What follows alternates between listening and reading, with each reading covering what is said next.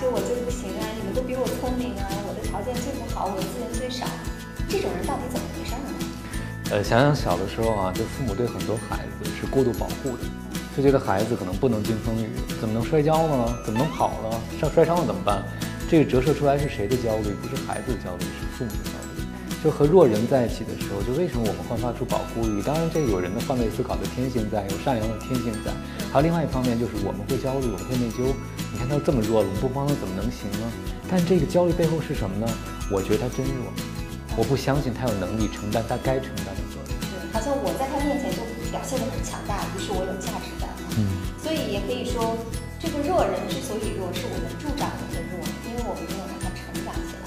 那我们说，在生活当中，如果我们发现我们特别容易被弱人所吸引，特别容易去怜悯啊、同情啊、帮助这些弱人，但其实自己是很清楚他也没有那么弱，对吧？那这个时候是不是我们应该有一些自我觉察？